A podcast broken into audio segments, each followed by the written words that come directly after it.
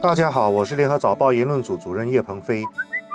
你好，我是华为媒体集团新闻中心的吴新慧。过去一年多来，已经有至少两位独居的阿叔在自己的所谓垃圾屋里去世。一个是住在丹宾尼主屋的五十八岁男子，去年五月二十七号晚上家里发生了火患，但因为家里的杂物太多了，阻碍了逃生路，而被烟给熏死。当时去救火的民防人员必须翻越已经堆积如山的杂物，才能够进入屋。内灭火，很不幸的，今年九月二十八日，乌洛北的一个主屋单位，六十八岁的阿叔被发现死去多日，而且是邻居闻到腐尸的臭味，报警了才被发现的。然而，因为屋内的杂物堆到门口，甚至高至天花板，查案人员无法进屋，需要搬掉多达十个垃圾箱的杂物之后才能够进屋。除了这两个主屋单位，根据记者们的报道，乌洛北的同一座主屋还有另一个单。位也是堆满垃圾，而在联邦湾的主屋也有一名六十岁的阿嫂，把家里当作垃圾收集站，杂物堆满整间屋子，连门都关不上。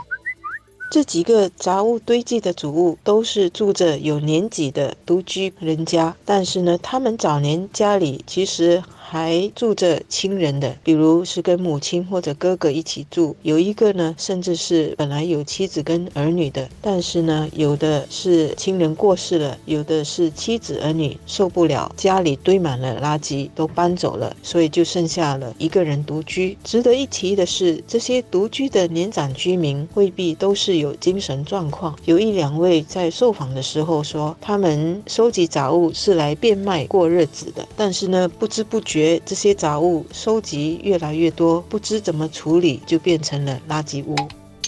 这个现象背后牵涉了多方面的问题。首先当然是贫穷的问题，屋主的经济条件都不好，所以才会去捡别人丢弃的垃圾和杂物回家。第二个问题是人口的老龄化，会收集杂物的屋主都是上了年纪的人。第三个相关的问题是独居老人，他们因为各种原因而单独居住，因为没有家人照顾，才会让屋子变成垃圾场。第四个问题是独居老人的精神问题，他们可能因为长期贫穷，缺乏家人关心，没有正常的社交圈。精神出了问题，却没有人注意和照顾他们。这些问题纠缠在一起，到底有多严重？暂时还没有公开的数据去分析。当局有必要收集这些数据，让学者深入研究，才可能得出解决问题的办法。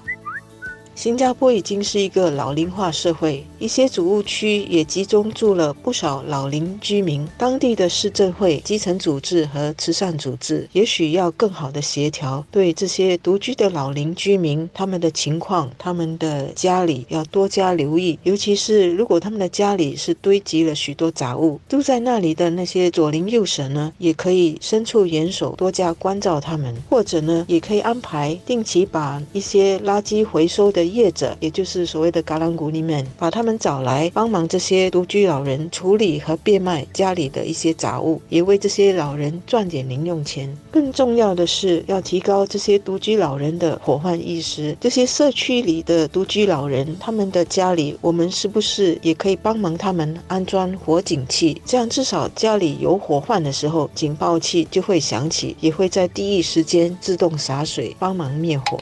以前我们常说远亲不如近邻，但是这个结论的前提假设已经不存在了，因为邻居的关系要建立起来，家里必须时刻都有人在。以前是全职的妈妈，靠他们每天在家和邻居建立起长期的关系，才有办法形成某种社区互助的精神。现在很多年轻夫妇都上班，孩子送去托儿所，一年到头跟邻居见面的机会不多，根本不可能建立任何有意义的关系。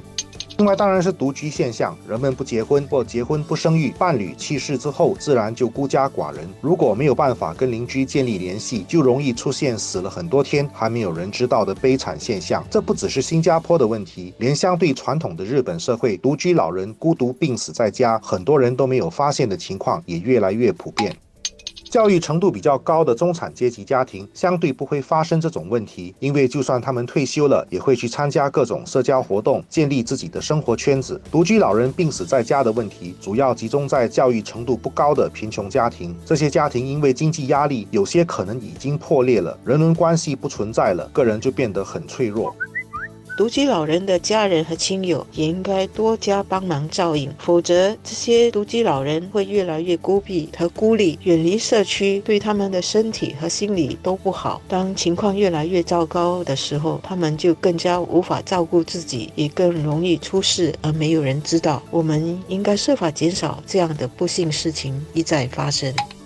就像前面说的，要解决问题需要更多的数据。作为一种教训，是还有机会成家的人必须认真思考这个现象。别以为有足够的储蓄和投资就可以从容退休。我们的平均寿命在增加，但老了以后还是会衰弱、多病，可能失智而无法独立生活，缺乏孩子和家人的关爱。再多的钱都是没有意义的。